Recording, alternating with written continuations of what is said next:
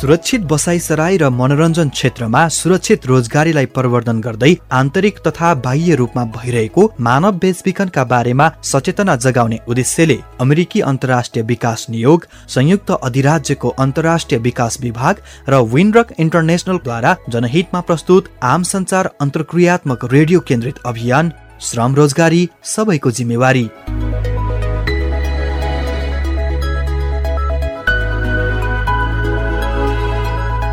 नमस्कार। अन्तर्क्रियात्मक रेडियो कार्यक्रम श्रम रोजगारी सबैको जिम्मेवारीको अर्को नयाँ अङ्क लिएर आज म अनु। र म पवन आइपुगेका छौँ। तपाईँलाई थाहै छ। सुरक्षित बसाइ सराई र मनोरञ्जन व्यवसायको क्षेत्रमा सुरक्षित रोजगारी प्रवर्धन गर्दै आन्तरिक तथा बाह्य रूपमा भइरहेको मानव बेचबिखनबारे सचेतना जगाउने उद्देश्यले श्रम रोजगारी सबैको जिम्मेवारी रेडियो श्रृङ्खला प्रसारण भइरहेको छ। आज कार्यक्रमको छैठौं भाग हो। कार्यक्रममा आज हामी वयस्क मनोरञ्जन तथा सत्कार सेवा क्षेत्रहरूमा काम गरेर हिंसा सहेका वा मानसिक तनावमा रहेका व्यक्तिहरूलाई परामर्श आश्रय हेरचाह र मनोसामाजिक सहयोगको महत्वबारे छलफल र संवाद गर्नेछौ। वयस्क मनोरञ्जन तथा सत्कार सेवा व्यवसायमा देशभरि करिब साठी हजार भन्दा बढीले रोजगारी गरिरहेका छन्। शैक्षिक योग्यता बिना पनि काम पाइने क्षेत्र भएकाले रोजगारीका लागि यस क्षेत्रप्रतिको आकर्षण बढिरहेको छ। तर यस अनौपचारिक क्षेत्रमा रोजगारीको अवस्था भने अत्यन्त दयनीय छ। खास गरी राज्य तथा अन्य सरकारवाला निकायको निगरानी र अनुगमनको अभावमा श्रमिकहरू यस क्षेत्रमा अनेक जोखिम मोलेर भए पनि काम गर्न बाध्य छन्। नियमित निगरानी र अनुगमनको अभावका साथै झण्डै आधाभन्दा बढी व्यवसायहरू बिना दर्ता सञ्चालन हुनु श्रमिकहरूको व्यवस्थित तथ्याङ्क नराखिनु तथा यस व्यवसायबारे स्पष्ट परिभाषा र वर्गीकरण नहुनुले यस क्षेत्रमा काम गर्ने श्रमिक श्रम शोषण यौनजन्य हिंसा र मानव बेचबिखनसम्मको जोखिममा परेका छन्। राज्यले यस्ता व्यवसायको अनुगमन तथा कारवाही समितिको व्यवस्था त गरेको छ तर पनि समितिको सक्रियता अनुगमन र कारवाही प्रभावकारी छैन। यसले गर्दा यस क्षेत्रमा श्रम शोषण यौनजन्य हिंसा लगायतका विभिन्न सवालहरू चर्कोसँग उठ्दै आएका छन्।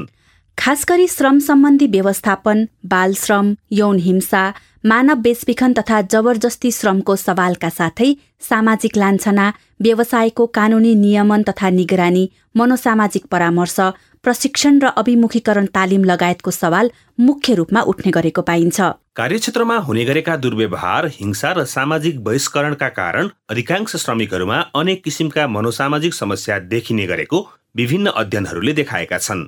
डर लाग्ने मानसिक तनाव एक्लोपनको महसुस हुने अनावश्यक सोचहरू आउने आत्महत्या गर्ने सोच जस्ता समस्याहरू देखिएका छन्। यस्तो अवस्थामा उनीहरूलाई उचित हेरचाह सल्लाह र मनोसामाजिक परामर्शको आवश्यकता पर्छ। यसले उनीहरूलाई कार्यक्षेत्रमा हुने गरेका विभिन्न हिंसा तथा तनाव व्यवस्थापन गर्न सहयोग गर्छ। कार्यक्रमको सुरुमा मेरो कथा स्तम्भमा वयस्क मनोरञ्जन क्षेत्रमा काम गर्ने श्रमिकहरूको कथा सुनौ। कार्यक्षेत्रमा भएका अनेकौं दुर्व्यवहार सहदा मानसिक समस्याबाट गुज्रिरहेका श्रमिकले मनोसामाजिक परामर्श पाएपछि उनीहरूको जीवनमा आएको परिवर्तन र परामर्श हेरचाह नपाउँदाको अवस्थालाई चित्रण गर्दै हाम्रा सहकर्मी गोविन्द विश्वकर्माले तयार पार्नु भएको एउटा रेडियो फिचर अब सुनौ। स्तम्भ मेरो कथा। हामी मध्ये धेरै जसोको हप्ताभरिको नियमित कामको थकान मेट्न कहिलेकाहीँ रमाइलो र मनोरञ्जन गर्न जाने ठाउँ बनेका छन् रेस्टुरेन्ट दोहोरी साँझ डान्स बार आदि।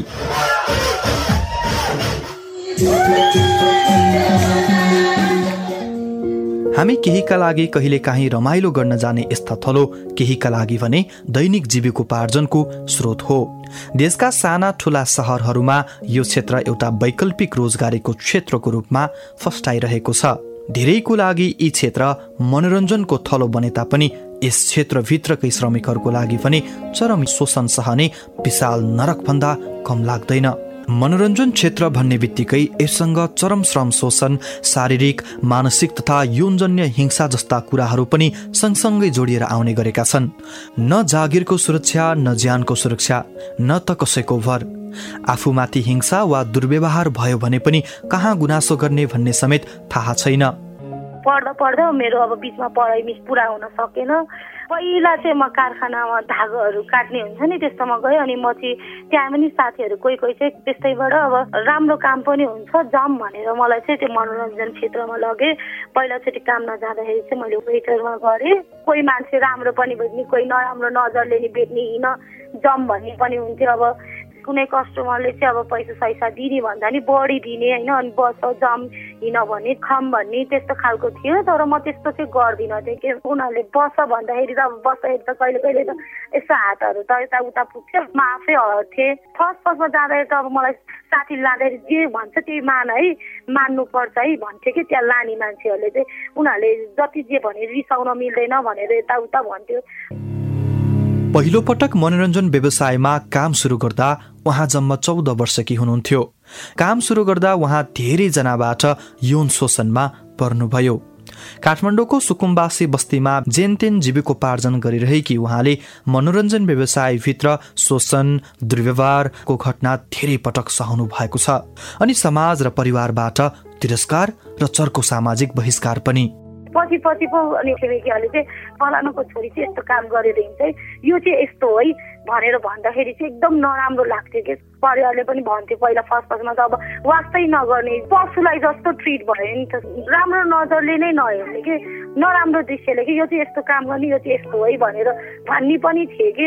त्यस्तो भन्दाखेरि कहिले कहिले त सुसाइड गर्ने सुद्धमा पनि म पुगिसकेको थिएँ कि। पछि पछि त मलाई त अझ खानेको लत शुद्ध भइसकेको थियो। साथी साथीको सम्बन्धमा जे पनि दिए जे दिए त्यही खाने सुद्धमा पनि म पुगिसकेको थिएँ वयस्क मनोरञ्जन क्षेत्र भन्ने बित्तिकै हाम्रो समाजले घृणित अमर्यादित अनैतिक र अश्लील क्रियाकलाप हुने थलो भनेर चिन्छ। त्यसैले यस क्षेत्रमा काम गर्नेहरूले यो समाजमा खुलेर आफ्नो कार्यथलोको बारेमा बताउन सक्ने अवस्था छैन जसले गर्दा धेरैजना डिप्रेसन र मानसिक रोगको शिकार बन्नु परेको छ। विभिन्न लान्छनाका कारण यस बारेमा खुलेर कुरा गर्न वा सहयोग लिन भने सबैले सकिरहेका हुँदैनन्। नुवाकोटकी यी किशोरीले भने यसबारेमा खुलेर कुरा गर्न र सहयोग लिनको लागि ठाउँ पाउनुभयो। उहाँले विश्वास नेपाल नामक संस्था भेट्नुभयो जसले उहाँलाई मनोसामाजिक परामर्श र हौसला दियो। शारीरिक तथा मनोवैज्ञानिक आघातबाट गुज्रिरहेको बेला विश्वास नेपालले दिएको परामर्श र हौसला उहाँको लागि अत्यन्त महत्वपूर्ण साबित भयो। अब अनि त्यसपछि कता कताबाट म विश्वास नेपालमा पुगेँ त्यहाँ गएर काउन्सिलिङ बसेपछि अनि बल्ल मेरो भित्री कुरा निस्क्यो। अनि पहिला चाहिँ कस्तो हुन्छ नि अब आफ्नो लाइफै देखेर दिक्क लाग्थ्यो।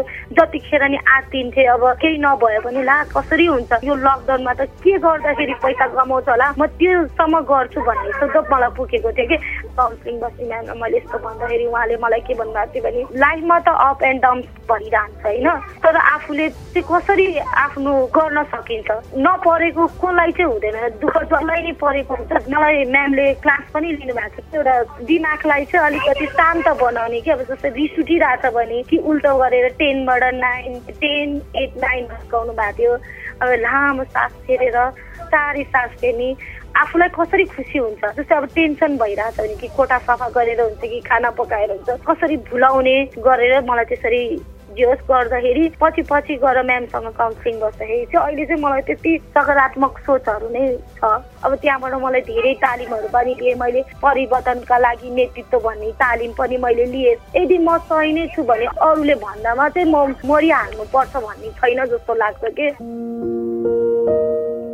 मनोसामाजिक परामर्श आश्रय र हेरचाहले यस मनोरञ्जन क्षेत्रमा विभिन्न हिंसा सहेर बसेका र मानसिक रूपले समस्यामा परेकाहरूको घाउमा मलमपट्टि लगाउने काम गर्छ। आफ्नो जीवन देखेर वाक्क भई उद्देश्यविहीन भएकाहरूको लागि नयाँ आशा र उमङ्ग दिन्छ। कानुनी उपचार नपाएका र बाध्यकारी रूपमा हिंसा सहिरहेकाहरूको लागि कानुनी तवरबाट न्याय खोज्न मद्दत मिल्छ। राज्य र सरोकारवाला संयन्त्रको बिरलै ध्यान जाने यस्ता मनोरञ्जन क्षेत्रमा काम गर्ने श्रमिकहरूको लागि मनोसामाजिक परामर्श हेरचाह र आश्रय निकै नै आवश्यक छ।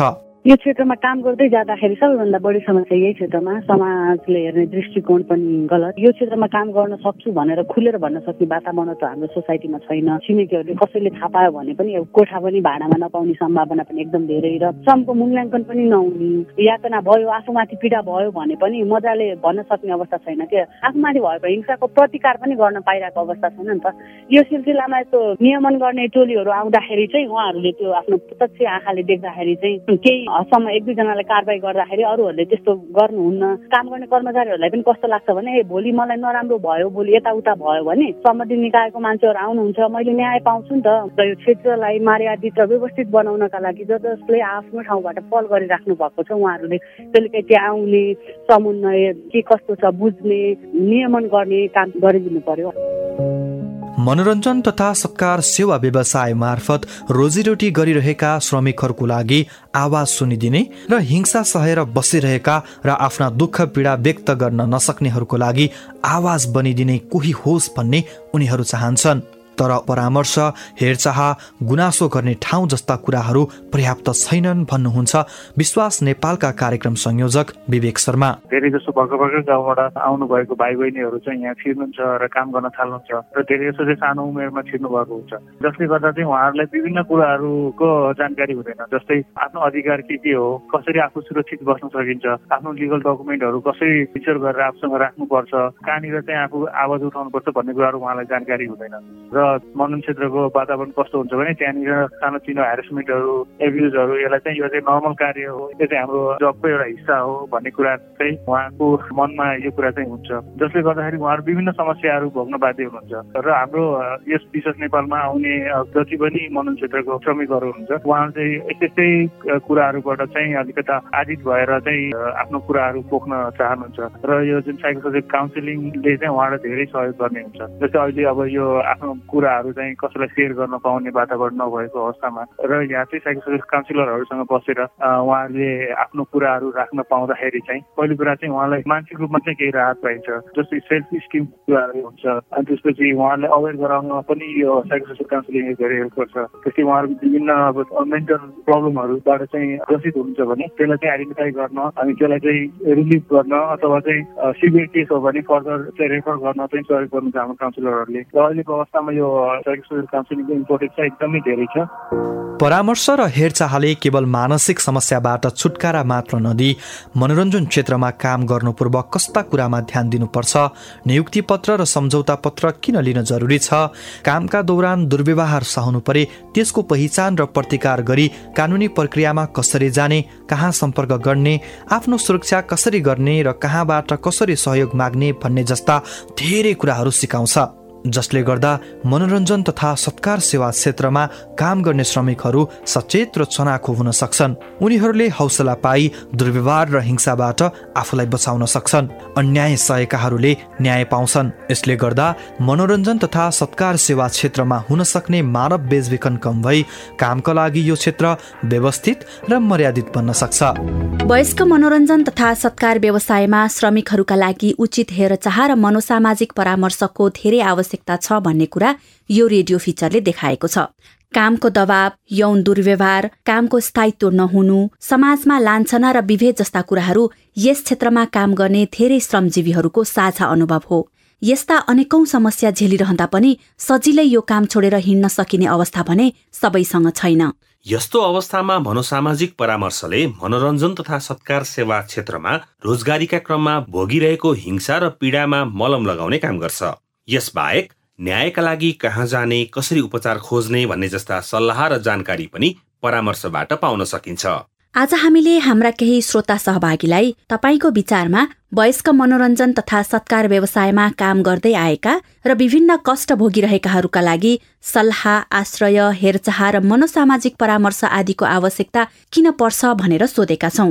मेरो नाम निशाना मेरो घर चाहिँ हो आफूले गरेको रोजगारीमा के कुरा मैले गर्ने मैले स्यालेरी कति पाउने म के कुरा गर्दा म भाइलेन्सहरूबाट टाढा हुन्छु यस्तो यस्तो कुराहरू चाहिँ उहाँहरूलाई दिन जरुरी छ टाइम टाइममा। र यस्तो कुराहरूको लागि चाहिँ उहाँलाई विभिन्न किसिमका ट्रेनिङहरू दिने उहाँहरूलाई विभिन्न किसिमको सूचनाहरू दिने अनि उहाँहरूको एउटा समूह बनाएर उहाँहरू त्यस्ता विभिन्न किसिमका चेतनामूलक ट्रेनिङहरू दिनुपर्छ जस्तो लाग्छ। मेरो नाम प्रशान्त थापा हो मेरो घर चाहिँ डोटी हो। परामर्शको आवश्यकता त परिरहेको छ किनभने त्यो प्रकारको पारिश्रमिक नदिने श्रमिक रूपमा तपाईँको थिसोमिसो गरिराख्ने शोषणको प्रकारका कुरा गरिराख्ने तर त्यस्तो अवस्थामा उसले विभिन्न क्षेत्रमा गएर आफ्नो अधिकारको लागि लड्नको लागि र आफ्नो क्षमताको अभिवृद्धिको लागि लड्नको लागि विभिन्न ठाउँमा जानको लागि तपाईँको त्यो प्रकारको सल्लाह दिनुपर्ने आवश्यकता छ हेर्नुहोस्। नत्र भने परामर्श भएन भने चाहिँ उनीहरू त्यहीँ कुल्ठिनुपर्ने स्थिति हुन्छ त्यहीँ तपाईँको चाहिँ बस्नुपर्ने बाध्यता हुन्छ त्यही तपाईँको चाहिँ साउहरूबाट दबिनुपर्ने स्थिति हुन्छ। श्रम शोषण यौन शोषणदेखि लिएर हरेक कुरामा तपाईँको त्यहीँ कुल्ठिनुपर्ने बाध्यता हुन्छ। त्यस कारण उनीहरूलाई यो आफ्नो अधिकारको लागि पारिश्रमिकको लागि र उनीहरूको तपाईँको चाहिँ क्षमता अभिवृद्धिको लागि परामर्श दिनुपर्ने मुख्य पाटो दिनुपर्ने हुन्छ सरोज कुमार चापाकै गोठाटार। आवश्यक छ सबैजना शिक्षित छैनन् होइन? शिक्षित भए पनि तपाईँ कतिपय मान्छेहरू चाहिँ साथीभाइको लैलैमा लागेर विभिन्न ठाउँमा गइरहेको हुन्छन् उनीहरूले बुझिरहेको हुँदैनन् होइन? सरकारले ध्यान आकर्षण गर्नै पर्छ किनभने जनचेतनाको खाँचो छ। यो तपाईँको फकाइ फुलाइमा नलाग्नु होला भनेर एउटा जनचेतनाको अभाव छ यो देशमा। मेरो नाम प्रमोद ठाकुर हो। घर चाहिँ अब बाह्र जिल्ला हो। अधिकांश त्यहाँ शोषणमा पर्यो भने अनभिज्ञ हुन्छन् कि किनभने कहाँ जाने के गर्ने र बाहिर अब कुरा निकाल्यौँ भने हाम्रो अझ इज्जत नै जान्छ कि भन्ने हिसाबले पनि सहेर पनि बसेका हुन्छन्। काउन्सिलिङ त मोस्ट आवश्यक छ किनभने अब काउन्सिलिङ भएन भने सुसाइडका घटनाहरू पनि भएका पनि छन्। त्यो हिसाबले फर्स्टमा त अब तपाईँको काउन्सिलिङ नै हो मनोसामाजिक विमर्श है नितान्त आवश्यक छ। र शोषणमा परिसकेपछि काउन्सिलिङ सँगसँगै उसको न्याय पनि आवश्यक छ कि। भएन भने त्यो घटना घटाउने व्यक्तिको झन् मनोबल बढ्छ र अरू अरू प्रति पनि त्यही दृष्टिले होइन त्यस्तो घटनाहरू दोहोरिन्छन्। त्यो हिसाबले एकदम आवश्यक छ। यति बेला तपाईँ श्रम रोजगारी सबैको जिम्मेवारी रेडियो कार्यक्रम सुन्दै हुनुहुन्छ। भर्खरै हामीले हाम्रा सहभागी श्रोताको विचार सुन्यौं। वयस्क मनोरञ्जन तथा सत्कार सेवा व्यवसायमा काम गर्दा अनेकौं समस्या र तनाव भोगिरहेकाहरूले समयमै उचित सल्लाह पाए भने उनीहरूलाई यसले मद्दत गर्छ भन्ने कुरा उहाँहरूले बताउनुभयो। यसका साथै यस क्षेत्रमा रोजगारी गर्ने क्रममा कष्ट र मानसिक तनाव झेलिरहेकाहरूको लागि मनोसामाजिक परामर्शसँगै कानूनी परामर्श समेतको आवश्यकता पर्छ। आफूमाथि भएका हिंसा र शोषणबारे आवाज उठाउन नसक्ने र आफूमाथि हिंसा भइरहेको कुरा थाहा नपाइरहेकाहरूका लागि यस्ता खालका सहयोग एवं परामर्श अत्यन्त जरुरी छ। यसबाहेक यस क्षेत्रमा काम गर्दा गर्दै मानव बेचबिखनमा परेका वा प्रभावित बनेकाहरूका लागि पनि मनोसामाजिक परामर्शका साथै हेरचाह अनि पारिवारिक तथा सामाजिक एकीकरण एवं पुनर्स्थापनाका कार्यक्रमहरूको आवश्यकता छ। तर यस क्षेत्रमा उल्लेख्य काम भने हुन सकिरहेको छैन। आम रूपमा मानव बेचबिखनका प्रभावितहरूका लागि गैर सरकारी संस्थाहरूले पुनर्स्थापना अन्तर्गत सिपमूलक तालिम शिक्षा आय आर्जन कार्यक्रम स्वतन्त्र बसाइको आधारभूत सेवा पारिवारिक परामर्श तथा मनोविमर्श सेवाहरू प्रदान गर्ने गरेका छन्। तर पनि विशेष गरी प्रभावितको सामाजिक सुरक्षाको अधिकार क्षतिपूर्तिको अधिकार समान नागरिक हैसियत प्राप्त गर्ने सन्दर्भमा सीमित मात्र कार्यहरू भएको पाइन्छ। त्यसमा पनि अझ मानव बेचबिखनबाट प्रभावित व्यक्तिहरूको पहिचान र संरक्षण गर्ने सम्बन्धमा यस्ता पहलहरू अझ नगण्य छन्। वयस्क मनोरञ्जन व्यवसायका श्रमिकहरूको संरक्षण यस क्षेत्रमा श्रमिकप्रति हुने यौन शोषण जबरजस्ती श्रम नियन्त्रण र सजाय तथा बाल श्रम एवं मानव बेचबिखन नियन्त्रणका लागि संघीय स्तरमा विभिन्न नियम कानूनहरू बनेका छन् तर त्यसको प्रभावकारी कार्यान्वयन भएको पाइन्न। यसका साथै श्रम अनुगमन तथा श्रम कसुर अन्तर्गत कारवाही पनि हुने गरेको देखिँदैन। भएका कानून र नीतिगत प्रावधानको प्रभावकारी कार्यान्वयन नहुँदा यसको प्रत्यक्ष असर यस क्षेत्रमा काम गर्ने हजारौं श्रमिकहरूले भोगिरहेका छन्। यस क्षेत्रमा श्रमिकहरूको बाध्यात्मक परिस्थितिको फाइदा उठाएर उनीहरूमाथि श्रम शोषण हुने गरेको छ। श्रम शोषण मात्र होइन यौनजन्य हिंसा यौन दुर्व्यवहार र यौन शोषण अर्को महत्वपूर्ण सवाल हो। अधिकांश श्रमिकहरूले यौन शोषणको जोखिमको सामना गर्ने गरेको विभिन्न अध्ययनहरूले देखाएका छन्। यसबाहेक सामाजिक लान्छना भने जति तलब वा पारिश्रमिक नपाउने जस्ता समस्याहरू त छँदैछन्। यस्ता अनेकौं जोखिम र शोषणहरू भोग्न बाध्य भए पनि नियुक्ति पत्र सम्झौता पत्र आदिको अभावमा उनीहरूले कानूनी सहायता खोज्न पनि सकिरहेका हुँदैनन् जसले गर्दा उनीहरूले थप मनोसामाजिक समस्याहरू भोगिरहेका छन्। आज हामीले वयस्क मनोरञ्जन व्यवसाय एवं सत्कार सेवा क्षेत्रमा काम गर्दै आएका श्रमिक लगायत यस क्षेत्रमा काम गर्ने क्रममा मानव बेचबिखनको जोखिममा परेका प्रभावितहरूलाई सम्मानजनक रूपमा समाज तथा परिवारमा एकीकरणका लागि मनोसामाजिक परामर्श र हेरचाहको आवश्यकता किन छ? अनि उनीहरूलाई सामाजिक एकीकरण र पुनर्स्थापनाका कार्यक्रमहरू किन जरुरी छ? यही सेरोफेरोमा माइती नेपालमा कार्यरत अधिवक्ता सजनी जोशीसँग कुराकानी गरेका छौँ। नेपाल सरकारको तर्फबाट भन्नुपर्दाखेरि जस्तै राष्ट्रिय महिला आयोगले जुन अब मनोरञ्जन तथा सत्कार क्षेत्रमा हिंसामा परेकाहरूलाई पनि काउन्सिलिङको लागि विभिन्न काउन्सिलिङ गर्ने सङ्घ संस्थासँग कोअर्डिनेट गरेर चाहिँ उहाँसँग छुट्टै प्रोजेक्ट पनि गरेको छ भने अब माइती नेपालको तर्फबाट भन्नु पर्यो भने हाम्रोमा चाहिँ साइको सोसियल काउन्सिलर पनि हुनुहुन्छ र अन्य काउन्सिलरहरू पनि हुनुहुन्छ। जो चाहिँ यो मनोरञ्जन क्षेत्रमा कार्यरत हुनुहुन्छ उहाँहरू चाहिँ विभिन्न डर त्रास र बाध्यताको कारणले गर्दा पनि उहाँहरूले चाहिँ खुलेर म चाहिँ यस्तो हिंसामा परेँ भनेर चाहिँ उजुर गर्ने मात्रा चाहिँ एकदम कम मात्रामा छन्।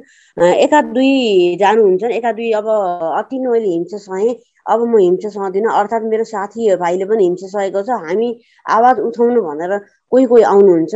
उहाँहरू आउनु भइसकेपछि उहाँहरूले जुन हामीसँग परामर्श दिनुहुन्छ पहिला उहाँहरूको आफ्नो समस्या के छ नि त? त्यो पीडित पक्षको समस्या सुनेपछि उहाँहरूलाई चाहिँ नेपालमा चाहिँ तपाईँहरूको अधिकारको लागि यस्तो व्यवस्था छ। अथवा तपाईँलाई चाहिँ हिंसा सहनु हुँदैन भनेर उहाँलाई आफ्नो बल आत्मविश्वास बढाइसकेपछि परामर्श दिइसकेपछि उहाँहरूले चाहिँ ओहो हामीले त हिंसा सहनु नहुने रहेछ। यसको वैकल्पिक उपाय पनि रहेछन् भनेर उहाँले सोच बनाइसकेपछि कतिपय अवस्थामा ठिक छ म मेरो साथीहरूलाई पनि लिएर आउँछु जुन हिंसामा पर्नु भएको छ भनेर उहाँले कुनै बेलामा चाहिँ साथीहरूलाई पनि लिएर आउनुहुन्छ।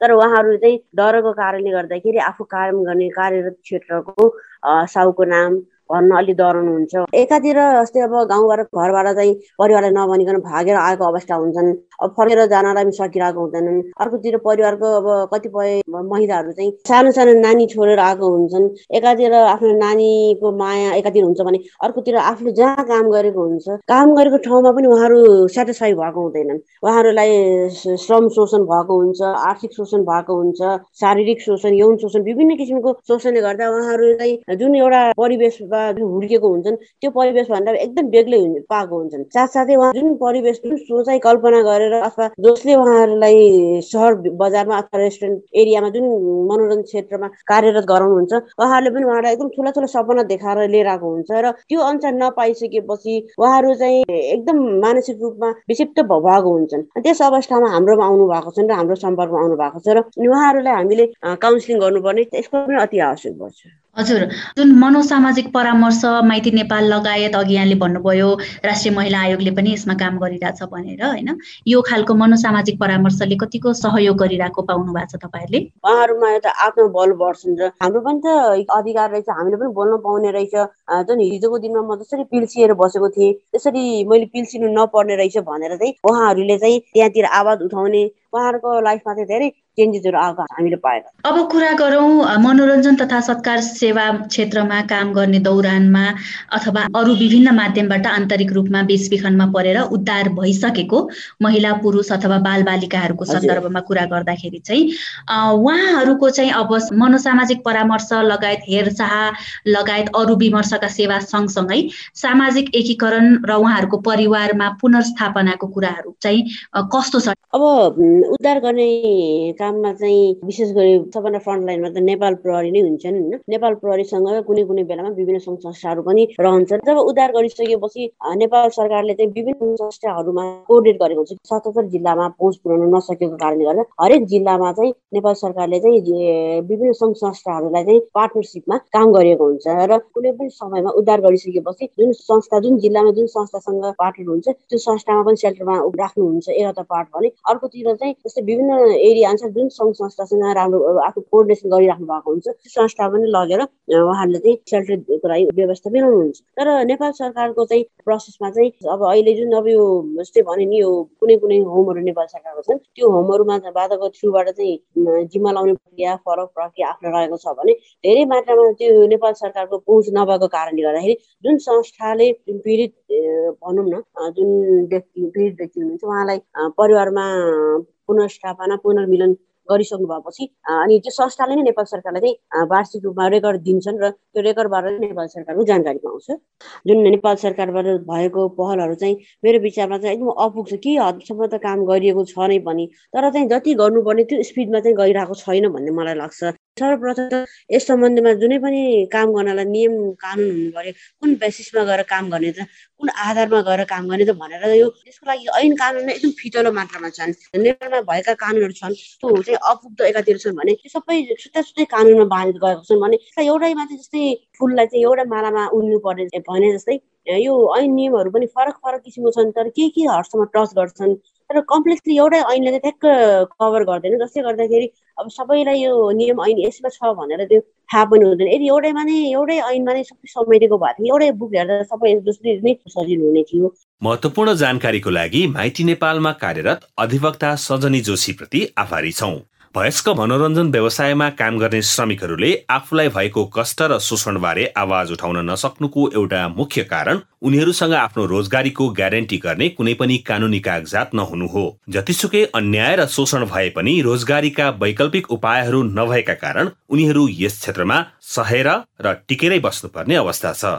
एकातिर मनोरञ्जन तथा सत्कार सेवा क्षेत्रमा काम गर्ने श्रमिकको सुरक्षा र उनीहरूको कामको सम्मानका लागि भएका नीति तथा कानूनी प्रावधानहरूको प्रभावकारी कार्यान्वयन हुनु एकदमै जरुरी छ। यसका साथै अर्कोतिर विभिन्न चुनौती र समस्याहरूसँग जुधेर पनि रोजगारी गरिराख्नुपर्ने अवस्थामा सबैको पहुँच हुने गरी उनीहरूका लागि आवश्यक हेरचाह र मनोसामाजिक परामर्श सेवा उपलब्ध हुनु पनि उत्तिकै महत्वपूर्ण छ। त्यसै गरी यस व्यवसायसँग जोडिएर आन्तरिक बेचबिखनबाट प्रभावित बनेकाहरूको लागि मनोसामाजिक परामर्श सेवा हेरचाह आश्रय लगायत सामाजिक तथा पारिवारिक एकीकरणको लागि अहिले भएका कार्यक्रमसँगै आवश्यक कार्यक्रमहरू थप गरेर तिनीहरूको प्रभावकारी कार्यान्वयन हुनु उत्तिकै जरुरी छ।